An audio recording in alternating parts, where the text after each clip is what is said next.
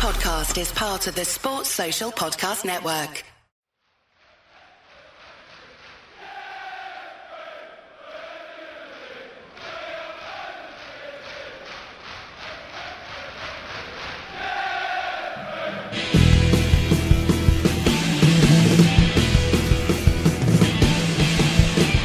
Hello, good evening, and welcome to the Chelsea. Well, it only seems like moments ago we were chatting to you uh, uh, from the podcast here, but here we are again. It's another week, it's another pod, and it's still the same old Andy Saunders. Hello, Andy. Hello, Ceri. How are you?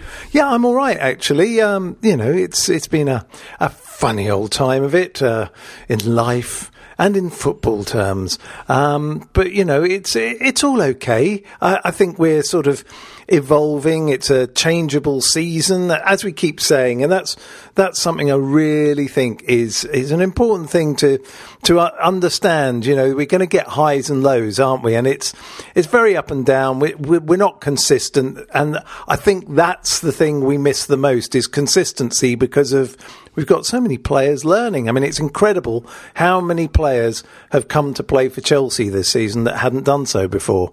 Mm. Yeah, I mean, I think it's interesting, isn't it? Because we talked at great length last season when Frank Lampard was appointed about how much of a transition this season was going to be, and that we would all be uh, very calm about things, and we would allow the team to grow and evolve, and for Frank to learn his craft as a Premier League manager.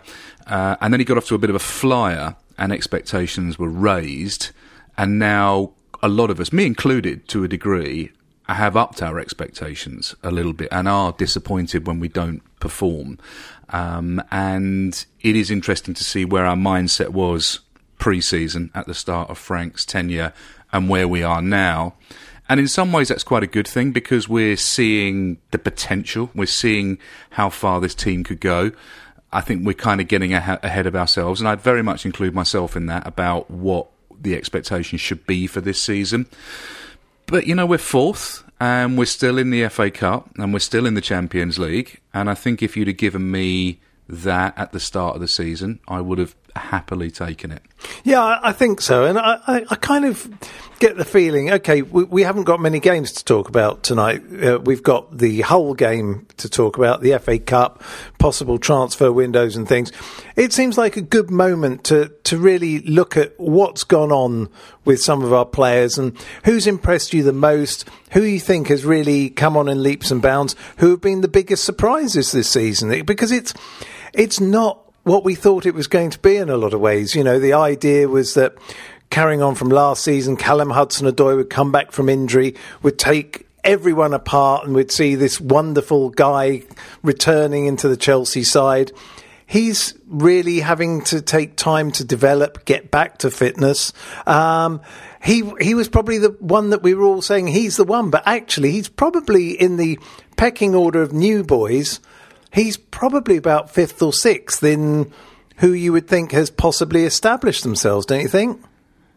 Yeah, I think he, well, bluntly, has probably been the biggest disappointment this season. And let's not forget, he did get a serious injury uh, and he had to come back from that. But I think, as we've said before, there are other factors at play with Callum Hudson Odoi. I think he was hugely hyped the spectre of Bayern Munich was hanging over us for quite a long time. They were desperate to, to buy him, and he'd actually submitted a transfer request. He wanted to go, uh, but we didn't let him. We we saw him as the future. I think he bought into Frank Lampard and the project that Frank Lampard was about to embark on.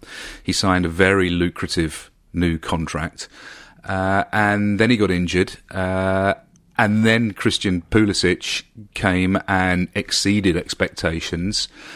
And I think that probably messed with him a little bit, thinking that he wasn't going to be an automatic starter. Since he's come back from injury, he has, frankly, disappointed. I don't think that's something to read too much into. I think it's a long term project, Callum Hudson Odoi. I think he's somebody that we have to support over a period of time to give him the confidence to really express himself. He has all the talent, he has all the skill, he has all the flair. I think with him, he just needs to develop a mental strength and a desire desire is probably the wrong word, a mental strength and a steeliness around the way he approaches the game of football to really get the full potential out of him. Yeah, I, I think that's true, and I, I, think it cannot be said strongly enough how bad that injury was, and how him just even getting back onto a football field in the time that he has is quite an achievement in itself. But I do think he's now and and it's not so much what he does with the ball; it's it's his tactical nous that has to be worked upon. I think, um, and understanding exactly when to go where and when to come out with a little imaginary dribble or the little fancy turn when you're nearer your own penalty area than theirs. And they're the, they're the things that probably frustrate Frank, I would think, because I don't think Frank is one of those who likes to see players really uh, showing off their skills when it's unnecessary. Well, it's interesting, isn't it? Because Frank said he likes brave players. He likes brave football. And you can't argue that what Callum Hudson Odoi brings to the team is brave football. He will take people on. He will hit the ball early. He will get find himself in positions and do things that other players don't do. So, from that point of view, that level of flair is an asset to the team. I think you're right, though. It needs to be tempered with a sense of uh, strategic understanding and tactical understanding. But that, you know, he's a young kid. He is a kid. There's no two ways about it. He's very raw and very underdeveloped. He's not the finished article. And I think perhaps a lot of us, including the club maybe, thought he was a little bit more developed than he actually is. Yeah, I, I think that's true. And also you are seeing signs of it. In the last couple of games, there's been moments where he's made good decisions. Uh, you know, the, the one that always sort of annoys me is when he's out wide and then he just passes the ball inside without looking, expecting someone to be in a particular space that was empty a moment before. And, and those sort of things, he just seems to have got to grips with a little bit more. And, and I think there's definitely signs he's improving and he's learning. Yeah, he needs to develop more his swagger and his sense that he is the best player on the pitch and that he can dictate things. Because one thing that he did in those early times that we saw him before his injury was hit the ball early. So he would approach a player and suddenly hit the ball, and you weren't expecting it. He was hitting it half a beat earlier than you would expecting him to do, and it would cause a certain amount of chaos in the box because you just weren't expecting it. And he stopped doing that. He stopped having the confidence to do that. He started to do that again. He started to take people on again. Yes, his passing is somewhat wayward on, wayward on occasion, but I think that's an indication of a player that's thinking that other players are as good as him or anticipating things as well as he does. So I wouldn't necessarily put that down as a huge negative. I just think that he needs to understand the players around him a little bit better. And a lot of this is, I think, at Frank's door as well. He has to really understand what CHO's strengths are and play to them and work with him to develop them within a team system and not just say, go out on the pitch and, and be brilliant. I think he needs to really help Callum understand what the Chelsea mindset is and how he fits into it. Yeah, the the other thing that you've seen a couple of times, which has been missing most of the season, I mean, he's. He, when he's in full flow, when he cuts inside, it's wonderful. But the thing that destroys a defender is when he goes on the outside, and he doesn't do that enough for me because he can put those That's burners confidence. on. Yeah, That's it all is confidence. Yeah, it's it's interesting, isn't it? Because that suddenly, when you start, he, he's done it a couple of times in the last couple of games where he's gone on the outside. Not often, once or twice in a game, but boy, does it does it make a difference when somebody goes on the outside? It's the old-fashioned principle: is go on the outside, you will cause problems not just for the fullback, for everyone in the middle as well. And I think that's why Pulisic has, has been such a revelation in that he can do both. He's really good coming inside. He's really good going outside. He's the closest we've got to a pure flair player at the moment. Callum is playing within himself. And I think Pulisic is probably playing slightly above himself in, at certain times. It's a shame that he's been injured because it stopped a little bit of the momentum that he's been gathering. But I really have high hopes for him moving forward, being the fulcrum of creativity in this team. Yeah, and also the thing about about Pulisic is he has played at a high level for a little bit longer than, than Callum has. Sure. And and you can see he's got that game experience. Um, he he understands what he can and can't do. He's still, of course, finding his role, but he does show he's got that ability, as you say, to go inside, outside, and even when he's straight down the middle, he will run at people and terrifies them already. And I don't think he's even close to being the player I think he could become. Yeah, and, and, and I think yes, he's played obviously with Borussia Dortmund at, at, a high level, but he's also played in a league that's very similar to the Premier League. Unlike some of the Mediterranean leagues, Spain and, and, and Italy, the German league is probably closest to, to the Premier League. So he's already been kicked. He's already been. Uh, uh, part of a physical game. I think he can improve his physicality a little bit, um, but he has a really good mental approach to the game. He seems like a strong character. He wants to succeed. He looks like he enjoys playing football and he can rip teams apart. So there's no doubt in my mind that he's he's been an A plus on the report card this season. Yeah, I, I think uh, that's a definite. That's definitely true as well. And he's so young. Um, okay, m- moving on to a couple of the others. Um, Tomori, interesting season he's had. He sort of ended up knocking on the door, getting in the side, suddenly was a the, the linchpin in that defensive unit, and then he's disappeared, and now he's come back again. Variable season, or is Frank actually managing him, and th- this is a deliberate plan from Frank? Bit of both, I think. He certainly had a variable season. I mean, certainly we saw, uh, you know, when we first started to see him play regularly, did have a mistake in him. Uh, he had a mistake every game, which was either a poor decision or a poor back pass. Um, he seems to be getting better at that now. Positionally, I can see improvements in his play. He played really well at the weekend admittedly against a championship side, but you know played really well. Was talking a lot. Was was moving things around. Was showing leadership qualities. I think again, it's been perhaps a slightly overwhelming experience being in the Premier League from from his adventures in the championship. So it's a big step up for him. Again, he's a young player with lots of talent. He's good with the ball at his feet. He's strong in the tackle. I think he's again got a really good mental attitude. I just think with him, it's about decision making and about developing his all round strategic and tactical game. But I think he's had a decent start, if not a spectacular one. I, I, think this is quite a common theme until we get to a couple of the others that there's an awful lot of promise in pretty much every single one of the younger players who's played for us, but are not the finished article, which is absolutely correct too. You know that will come with with time and with experience of games. Um, I mean, one player that I think has exceeded expectations is Tammy, and I think that you know I, I you know the ongoing joke on this program is I said he wasn't an elite player, and and I have completely backed down from that point of view. I think he is now, and I'm, I'm pleasantly surprised with how well he's adapted to the Premier League.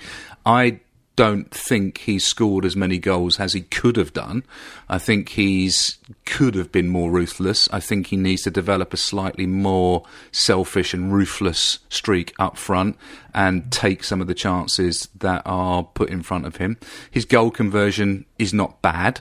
Um, uh, in fact, it's very good. And to have scored the amount of goals he scored in his first season in the Premier League is really impressive. So I think you can't but say Tammy Abraham has been an A on the report card. He's been very, very good. What's nice about Tammy is you can see where he can go, where where he can develop. His hold up play is better. His all round game is very good. He's loving playing football. Plays with a smile on his face. Agonises when he misses, and I think that all of that as a package moving forward bodes really well. Yeah, although for me, he looks as though he's a player who needs a couple of weeks off. Um, I, I, think he's carried the team up front so much, you know, because actually what I've loved about him is not the goals he scored in a way. It's the fact that you've seen that there's this big lad up front and he's, he's all arms and legs and what have you.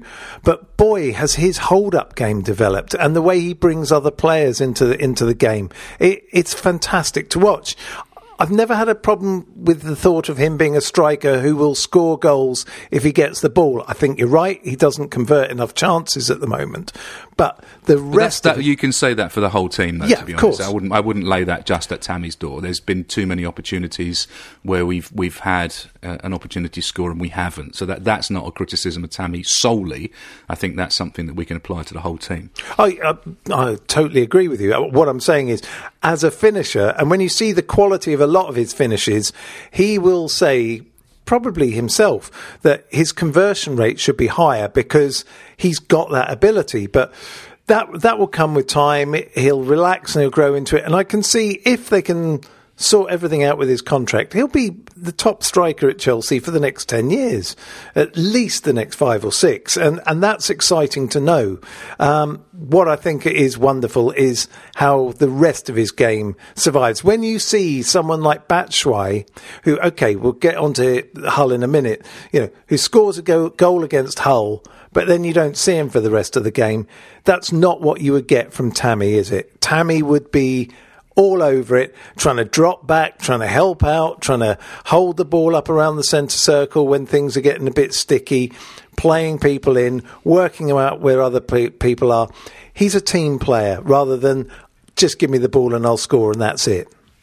Yeah, he is, and and I think you can say for all of the young academy players that have made the breakthrough this season, they're all team players, and and that is great to see that none of them are playing for themselves. Uh, all of them are are you know very much committed to the team ethic. Callum Hudson-Odoi, I don't think has quite integrated into the team as well as the other has, but I don't think that's down to him not wanting to. I just think that's about finding his role and delivering his role within the team. Okay, uh, moving on to another defender, uh, James. Now, we didn't see him at the start of the season. Everyone was giving him the big hype. I've seen him. He's brilliant. He was great in the, the youth. He was great at Wigan. He's going to be one of those shoe ins in the first team ultimately. And then he came back from injury. And actually, he's okay. If we look at it, if we're really clinical, we'd say he's still got quite a lot to learn about defending. But in the short time that he's been in the side, he's already seeing and learning things about defending. His attacking abilities uh, are not in question for me, but he knows where he's got to learn, and and I think he's been an absolutely wonderful addition to this squad, and you can just see him.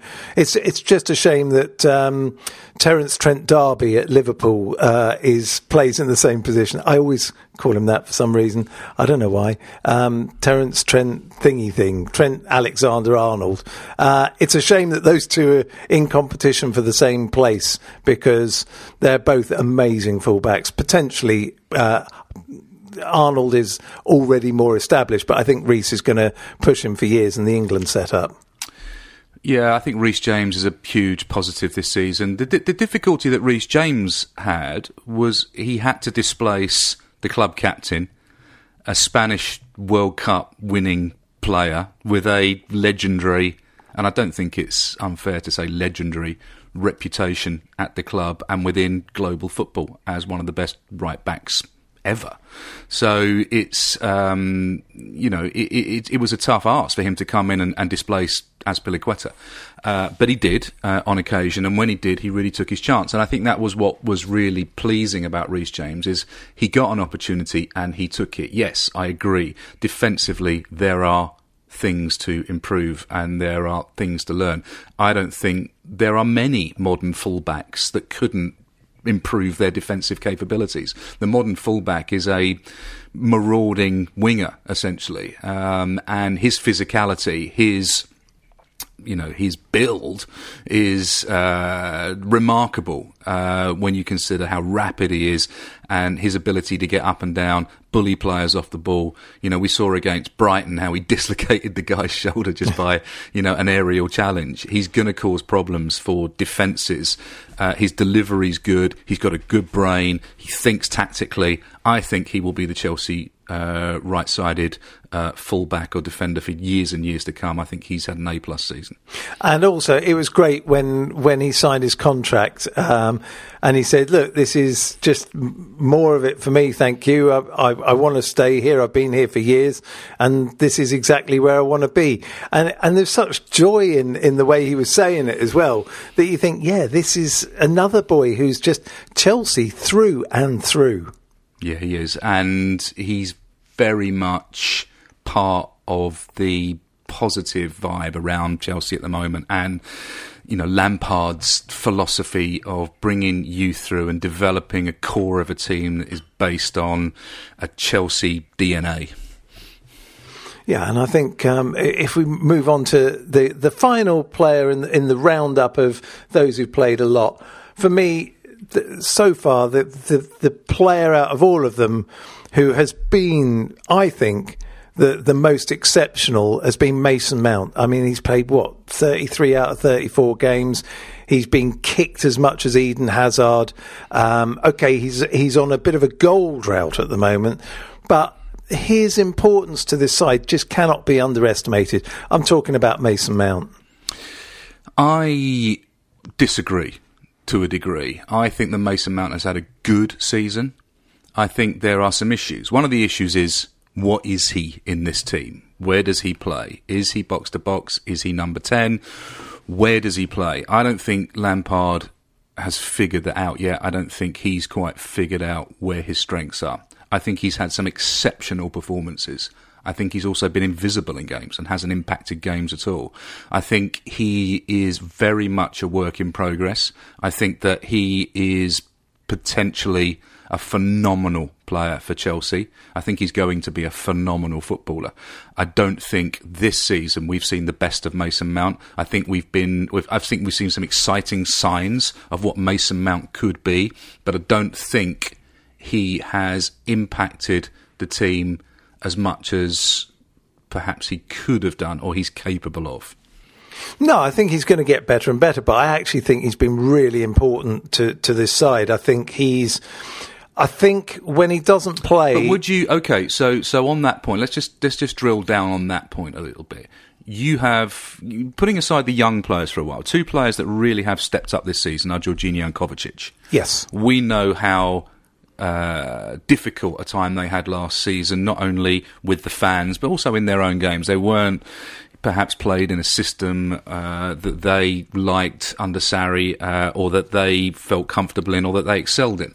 This season, they seem to have been freed up a little bit by Lampard and have played exceptionally well. Then you have the enigma that is Kante, who hasn't been the same player this season, probably due to uh, a round of of, of, of, of reoccurring injuries and not being fully fit, and also not perhaps sitting in as balanced a side as he possibly could be, or or even not being played in the right position. Any one of those, or any combination of those things. So the question is, where does Mason Mount fit into that, and does he? Who does he displace? If if he's that important a player as you say he is, who does he displace in that midfield? Oh, it's it's for me, it's Kante all day long. I think I, I Kante, footballer of the year, yep, uh, league title winning Kante. You know, really? Yes, I think. Um, I th- for me personally, I think the problems with this side happened when Kante became fit again. I think we had a fully functional midfield with Jorginho, Kovacic, and Mason Mount. And I think since Kante's come back, it's caused a bit of a, an issue and a bit of a problem. And and I think possibly that Kante is a red herring in this in this side. So um, Kante goes, you sell Kante, get rid of him. He's done. He's a busted flush. Uh, I think you take the money you can and and reinvest. Um, if Kovacic and Jorginho are going to play the way they were playing, then yeah, I think we could get very good money for Kante. I think I don't insane. No, I don't think so. I, th- I, I think, think you're insane. I think that a player of Kante's quality has been through a dip in form uh, for for any of the reasons that I've said, whether it be injury or strategically or tactically or balance or whatever it is. I don't think you throw a player of the quality of Kante away after a six month dip. I think that's insane. Yeah, I, but I don't think he'd be happy to be a squad player. So therefore, you might as well let him go. I just don't. I don't see where he fits in. Uh, I honestly don't. With the way so that Frank okay, plays. go back to my original point. Where does Mason Mount fit in? Where does Mason Mount fit in? He plays further forward of Jorginho and Kovacic, the way he was for the first you so know, third of the season. Yeah, he is. He is a 10. Not, not box to box? Not really, no. I, I think he's more of a 10. Um, I wonder if he would agree with that. No, it'd be, it's, but this is the, the interesting thing about young players, isn't it, Andy? Because actually, often players don't actually find out exactly what they are until they're about this sort of age. You, there's plenty of stories about players having been strikers all their lives and then at about 17 or 18 turn into a midfielder or turn into this. Uh, he's not 17 or 18. No, he's not. He's, what is he, 20 now? 21. 19 or 20? 21, Um, I think. yeah, he's still young. Um, but, you know, I, I think where he was playing before with those two was working as a midfield unit. It, it seemed. He was I- 21 on the 10th of January. Okay, sorry. there you go. So he was 20. So um, I, I, Everybody was 20. You can't say he was 20. Well, it was 20, uh, 10 days ago. But, you know, I, I just think something has happened, and I don't think Kovacic and Jorginho look the same players they were six weeks ago. They're, they're having variable and is that down to Kante, or is that down to the balance of the side? Is that down to the tactics? Is that just down to Kante? Yeah, I, I, that's how I feel. That, that's what I think. I don't think it's any fault of Kante's. I just think the system doesn't suit those three playing together. And uh, if he Oh, I agree with that. I, I don't necessarily think it is those three. I mean, I don't. I look. I don't have the answer particularly. What I know is Kante would get in any team in the world, and to let Kante leave because he's had a bit of a dip in form or it doesn't quite work in the system at the moment. It just seems ridiculously short-sighted. Oh, yeah, but you know, sometimes short sightedness gives you the, the true vision. I mean, look at the other players that we've let go: De Bruyne, Salah, to a degree, Lukaku. I mean, look at these other players that we've let go because they either had a dip in form or didn't quite fit in the system. Yeah, but they You were know, all the- really young players. And what's uh, you know? Well, I mean, he's not old. Well, well, I know he was 20 once as well, but he's, he's, he's what, 28, 29? But, but I don't see the, that. But that's not the, the age is not a point. He's twenty eight. But that that's not the. Um, but that's not the point, is it? The point No, it's is not. that you've got you've got you know players that didn't quite fit in a system under Mourinho that were let go that went on to become world class players, or maybe even were world class players, but were never properly developed under the Chelsea system. And I think that Kante is a proven midfielder at the highest level, a World Cup winner, a league winner, a multiple serial winner, uh, winner, you know, that provides experience and stability in a in a side of young players, and to let him go because it doesn't quite work at the moment, I just don't see the thinking behind that. Okay, well, I, I am right. But I, but but Ceri, other opinions are available. Exactly. I respect, I respect your view. and the only way for me that it could work with Kante on that side is you drop Jorginho. I don't think you can play Jorginho and Kante. But I love Jorginho. So do I. So that's what I'm saying. I think if Do you think you should play four in midfield or five in midfield? I've suggested that, and you told me I was insane. No, I'm just all I'm asking you. no, I don't, because I, d- I just don't think it's. You think four three three is the is the system that, I- that that works for us? I would like to try another system, but I think Frank likes this, or likes to go with five at the back um, every now and then. I I don't think we're going to see anything other than three men in midfield under Frank. And Well, here's the problem with midfield um, at the moment, and you know what I'm going to say. There are no goals in midfield. well, they've stopped and- again, haven't they? Well, well, then where, where are the goals? There's no goals in Kovacic. There's no goals in Jorginho. There's very few goals in Kante. You know, George, well, Jorginho will score penalties, but he won't score from open play.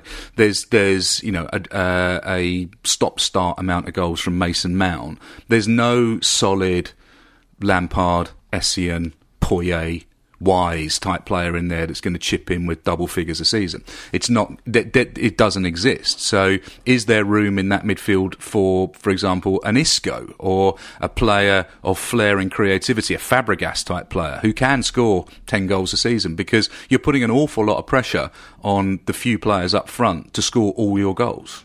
Yeah, I mean, well, that's what. That's why it's a shame Mason's dried up with his goal tally at the moment. He's Do you he's think n- he's that player? Yeah, I do think he's that player. Okay. I, and I, I think he could become. We've seen the way he gets into the box, and not so much the last few weeks. And, and look, my thinking is that could be tiredness. I think he's not played at this level before. He's not played this many games before. He's another one who looks as though that, and that's where you see the problem. Well, with I'm not so sure on the, this, this many games. I mean, they play a lot of games in the championship because Yeah, but he a- didn't play the whole league. last season. He was injured Well, he was for a large part. Yeah, he was injured. He, he was out for a large part of the season, so it's it's kind of a different league for him, and I think it's a different intensity. For me, he looks though he needs two or three weeks out, come back, bang, you know. Then he'd be, I think, back to form. The problem is we're now seeing the effects of no transfer window last summer in a in a strange way, in in the fact that there isn't enough backup, the, and the backup isn't good enough. I think so. Well, that's you know, certainly true. I mean, the bench is is is um, is is not looking great because when your creative goal scoring options are either Pedro or Barkley, I think I think that that's pretty threadbare, frankly, when when you compare it to other top clubs. No, it's true. Anyway, look, that's most of the youngsters covered. All the others who've had a, a bit of a run as well, you know, we we can talk about at another time. But we should go to a commercial break, and we'll be right back after this.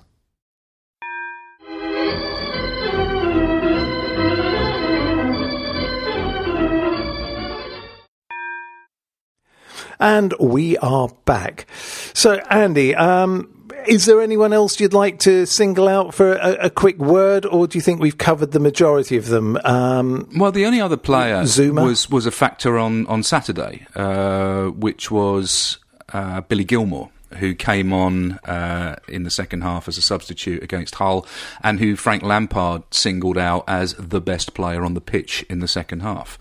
He's somebody that is tricky, who has flair, who plays in that central role, who can pick a pass, who could be that creative spark in midfield. But, you know, again, it's a very, very crowded place, that midfield, and we've still got Ruben Loftus Cheek to come back. So, you know, what do you do in terms of what does Frank want in terms of how he how he wants to position that midfield? Is it going to be a, a defensive midfield? Is it going to be attacking midfield? Is it going to be a combination of the two? Should it be a combination of the two? And if so, who are the personnel? It's a really, really tricky puzzle. But Billy Gilmour, I think, is a factor in that, and, and a player that we're going to see a lot more of as as, as we go through the seasons. Yeah, I agree. And, and, and lastly, I, I, I don't like subscribing to the, the general point of view at the moment, but um, Arrizabalaga.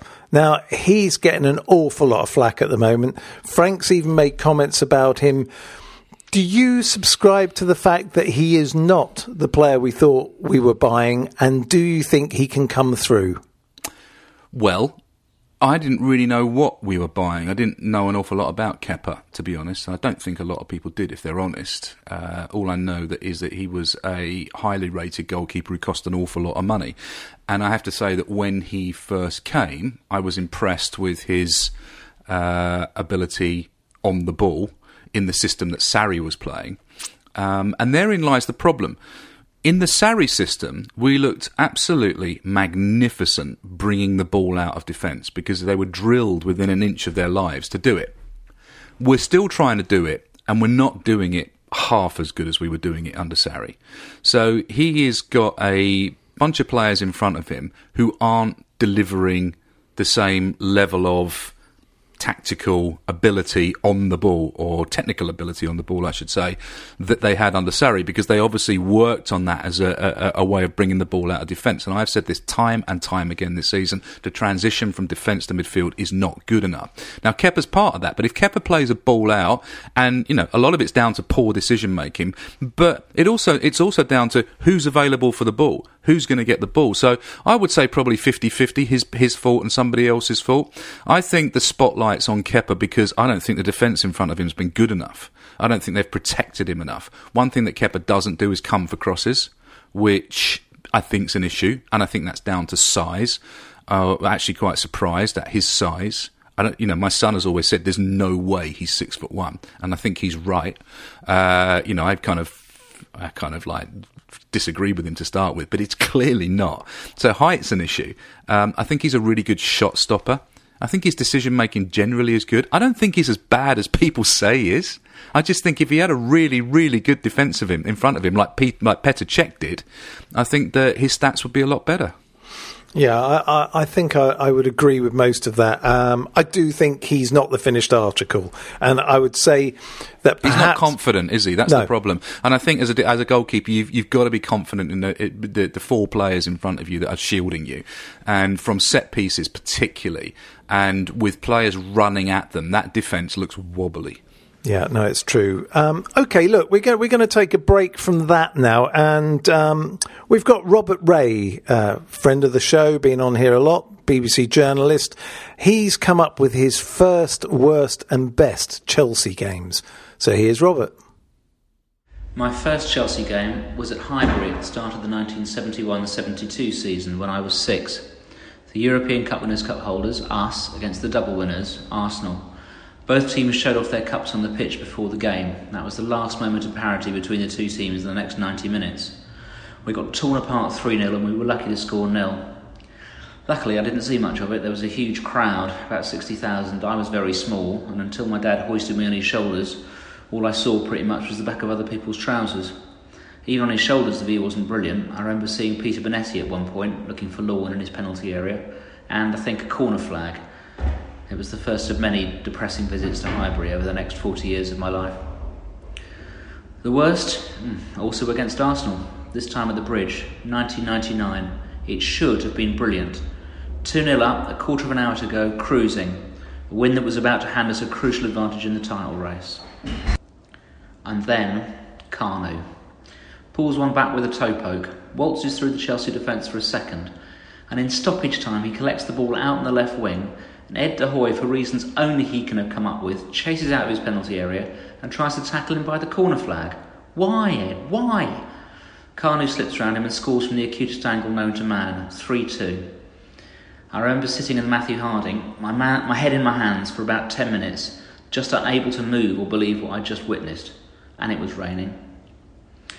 The best, well, I might as well keep the Arsenal theme going. Their place, Champions League, second leg, 2004. One each in the first leg, everyone going on about their vital away goal. Packed into the clock end, Jose Antonio Reyes, who only ever seemed to score against us, puts them ahead just before half time. Nothing's changed, I say to my mate John at half time. We needed to score one, we still do. Fighting talk, trying to keep our spirits up. Then, bang, Lampard equalises. Punches the air in front of us. We surge forward and suddenly it's game on. How about your vital away goal now, eh? Ten minutes to go, we're pressing forward, and you can see the fear in their eyes. If we score again, they'll need two. They're terrified about giving the ball away. Five minutes to go. I to the bloke next to me, next goal wins. Wayne Bridge on the charge, defence backing off. Gudjohnsen plays the most sublime 1 2 ever. And Bridge sticks the left foot on it, and it's in the back of the net. Not even Ashley Cole can keep it out. And Bridge hasn't stopped running. He ends up practically in amongst us Chelsea fans. There's a huge surge forward. We're on our feet and we're out of our seats. No chance of getting back to where we started. And there were only two minutes to go, and the final whistle's gone, and Arsenal are out the Euros. Ranieri's in tears, JT and Lamps are celebrating with the fans, and we just don't stop singing. On the way out, a Sky Sports crew were interviewing Chelsea fans, and I can hardly get the words out.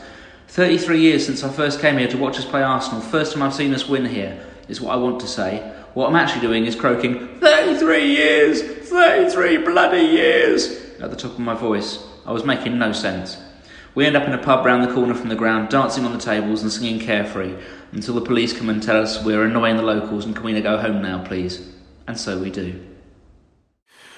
Oh, I tell you, this whole section, Andy, it it really makes me remember things, and and just hearing people talk about things emotionally is quite exciting and also depressing and happy. And, you know, we're talking about Kanu coming off the bench for that hat trick. It still mm. hurts now, doesn't it? You were there. You remember that day. I was commentating on it for Radio Chelsea. It was painful really painful. Um, it was an astonishing performance in the pouring rain, uh, and particularly I think the last goal where he seemed to score from the byline was just a you know really really irritating uh, performance and and gutsy. But we had a lot of games against Arsenal like that. With uh, was it Silvinho scoring uh, late on? There was a lot of late goals and equalisers and winners from Arsenal, but also some incredible games. I mean, the six 0 game on Arsene Wenger's thousandth game in charge of the Gunners was brilliant. You know, so we've we some, want you to stay. Yeah, we have had some amazing. We've had some amazing games against Arsenal. Not not all good.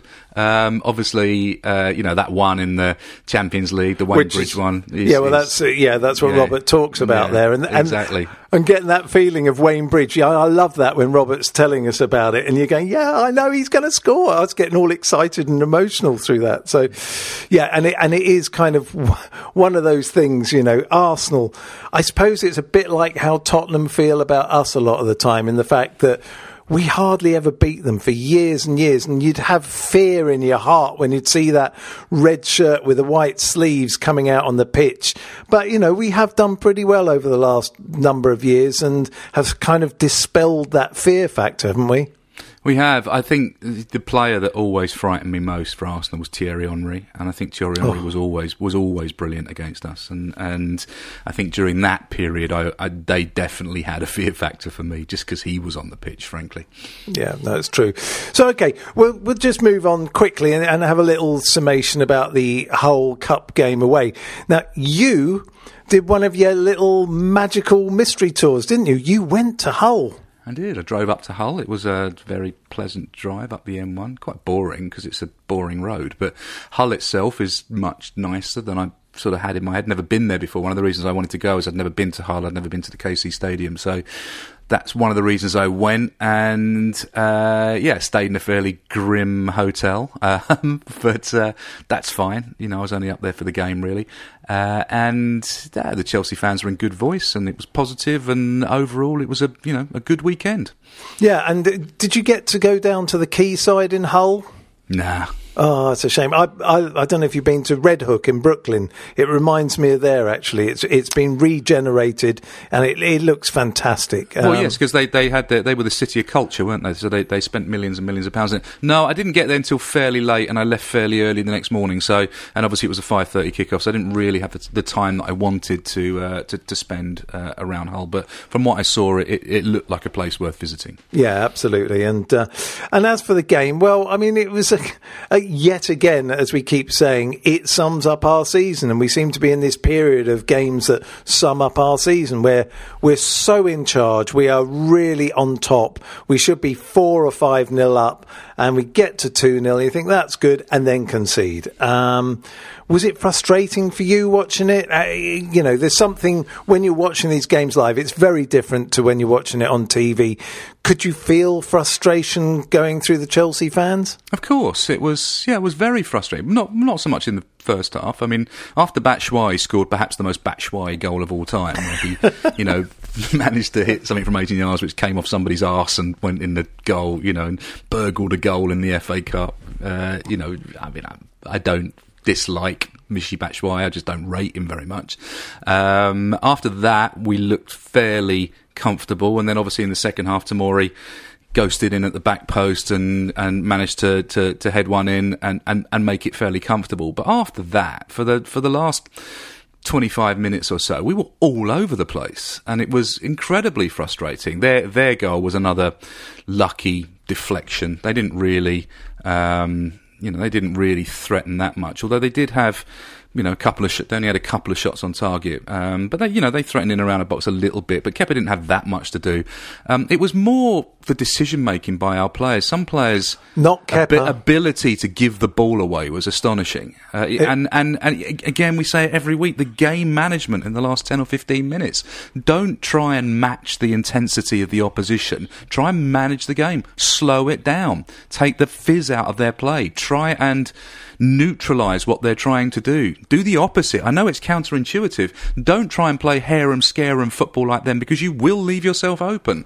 And it, it just week after week frustrates the hell out of me. Yeah, and the, just to uh, just uh, before anyone writes in, you meant uh, Willy in goal, not Kepa. Um, oh, I'm sorry. Yes, yeah, no, yeah. that's right. So, so yeah, Caballero. Nice yeah. to see him. Yeah. you know, he's he's a good. I mean, he's a good squad player. He never moans. He just gets on with it. He always puts in a decent performance when he comes in. He does come from crosses. His handling was very good. His kicking was good. I thought he had a decent game. I tell you, I'd be a good squad player if they paid me that money. In fact, I wouldn't even want to play. I'd be quite happy just to sit on a bench. Yeah, but that's irrelevant. How I, I tall are actually you? short Five, you're enough. about what five foot two. Get off! I'm five five. But, uh, Five five. You're not going to be coming from crosses let's be I tell you. I did actually pay, play goalkeeper for my junior school side when I was 11, and uh, my my Did mum. smoking stunt your growth? Is No, that my- what it was? I hadn't even started then. I, I started after the, the one game I kept in goal for the school side. They put me in goal for some reason, and I wasn't very happy. But I had all my Peter Bonetti gear on, and it was a really muddy day. And my parents came to watch, and my mum just said. You know, when you were just face down in the mud after they'd scored the eighth goal, we knew you weren't going to be a goalkeeper.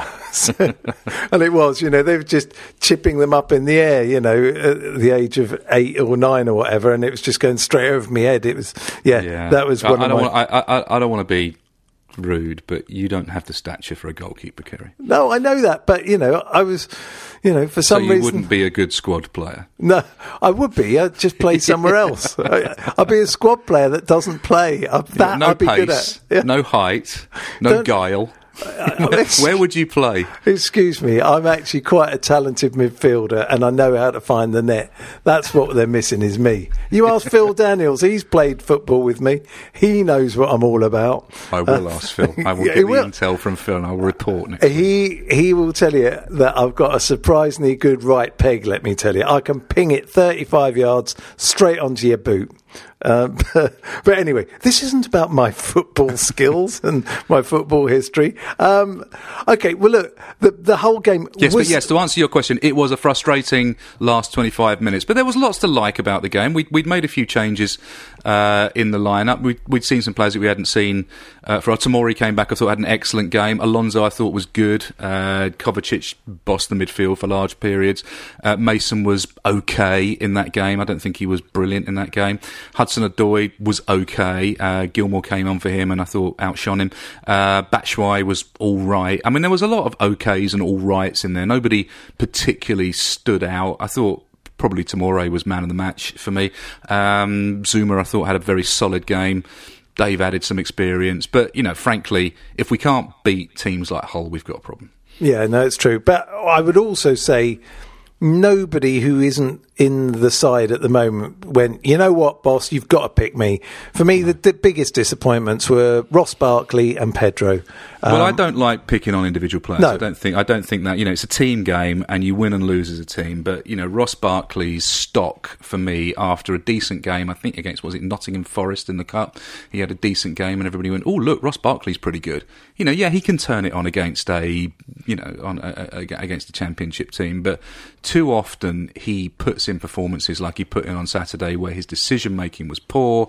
He didn't seem to be in the game, impacting the game. And by the end, he was blowing. He was really blowing by the end. I was in the front row of the uh, of the stand behind the goal, and so I saw him kind of up close and personal, and he was gasping for breath. He's just not fit.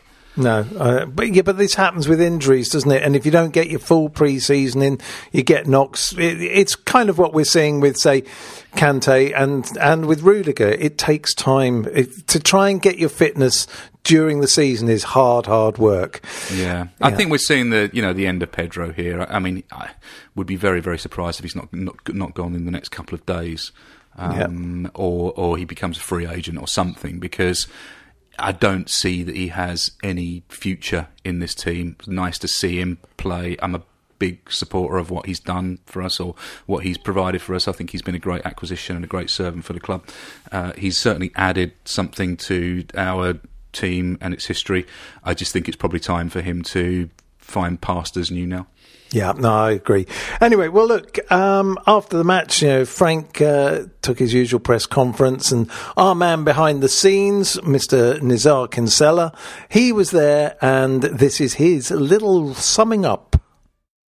Hi all, this is Nizaar Kinsella, Chelsea FC correspondent for Goal.com, reporting for the Chelsea. Um, just been at Hull City, the KCOM Stadium, uh, spoken to Frank Lampard, Fikayo Tomori, uh, watched the game, uh, the first full house um, in the at that stadium this season. So Chelsea brought the crowd, um, and yeah, they delivered sort of uh, you know two one victory. But uh, yeah, there was a sense of um, not good enough really from Chelsea though.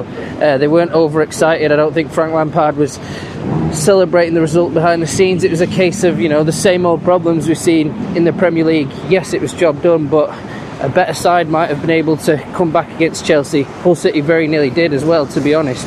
Uh, from 2 0 down, it, it, was a bit of a case of hanging on in there against a mid table championship side, which is something you'd expect better from from Chelsea. Uh, but uh, yeah, it, it, was it was uh, sort of cautiously happy about the result. Um, Tomori was a match winner, one of the big bright sparks, and yeah, he was very much the same. He said, if we play like this against Leicester, we'll lose. So uh, yeah, uh, good performance, I guess, to get the result. But there's also more expected. You know, in bigger games, you need to do better than that. And uh, not many of the substitutes uh, maybe stake their claim for a f- first team start. So uh, yeah, and, and, we're talking about transfers now until the Leicester game.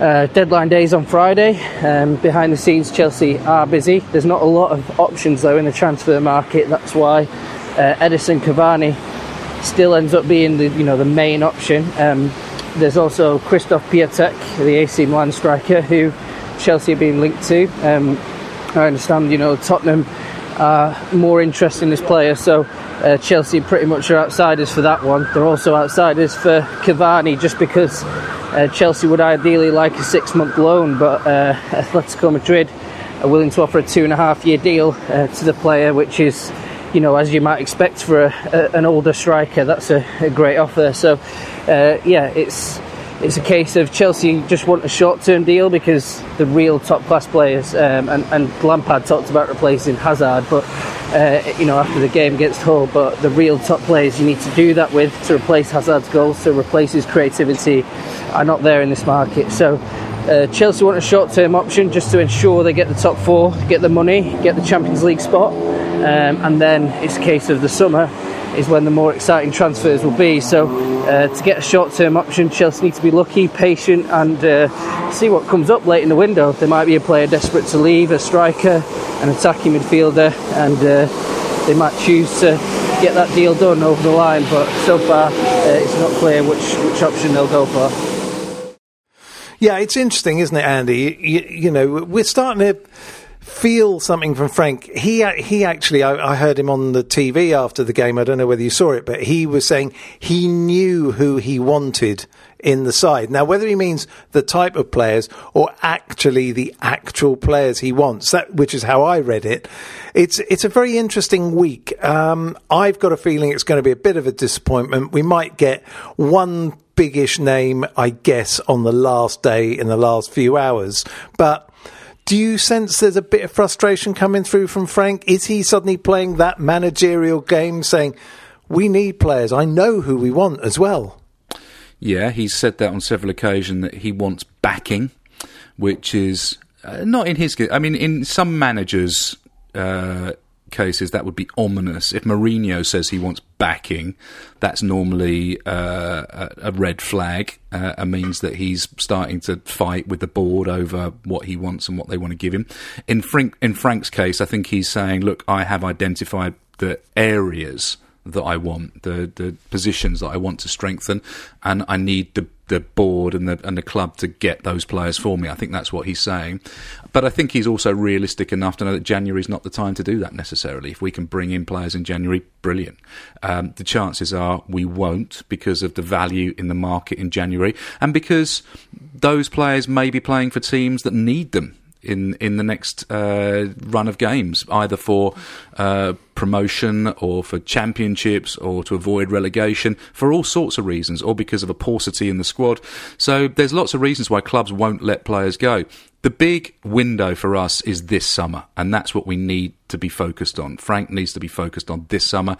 If Marina and the board can bring in a striker uh, in this window, maybe a loan player, maybe uh, a creative midfield player, that would be amazing. Um, and don't forget that we do have players coming back from injury, which will strengthen the squad. But I'm not, I'm not holding out hope. I'm not sitting there on transfer deadline day with my fingers crossed, hoping that we're going to get someone. I'm fairly resigned from the fact that if we do, it's a bonus. If we don't, meh, we look for the summer. Yeah, and I like transfer deadline days that are quiet because then Jim White can shut up on Sky rather than go, oh my God, absolutely nothing's happening. You know, it just drives me nuts, that man. Anyway, moving on to the weekend. Uh, we are away at Leicester. This is a big six pointer, isn't it? Um, it's got all the hallmarks of a classic game, and actually, probably the kind of game we will perform well in, isn't it? Well, we our away form is better than our home form.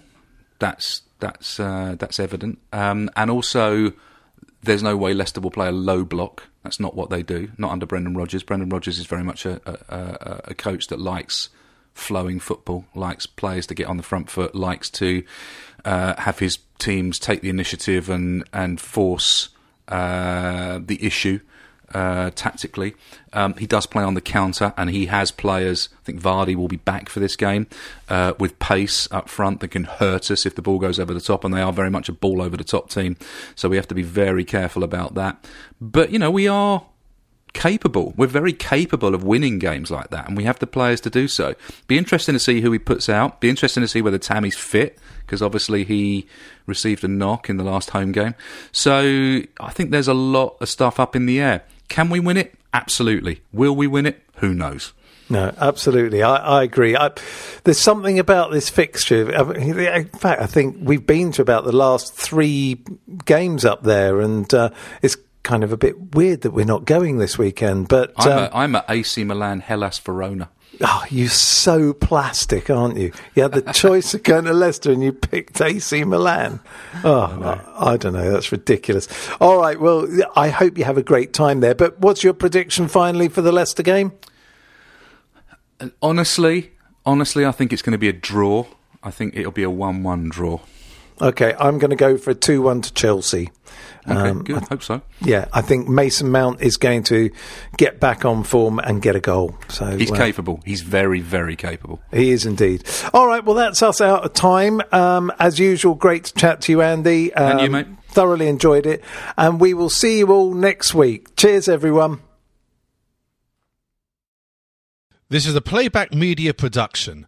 Get all the associated links for this podcast at chelseapodcast.net. Sports Social Podcast Network.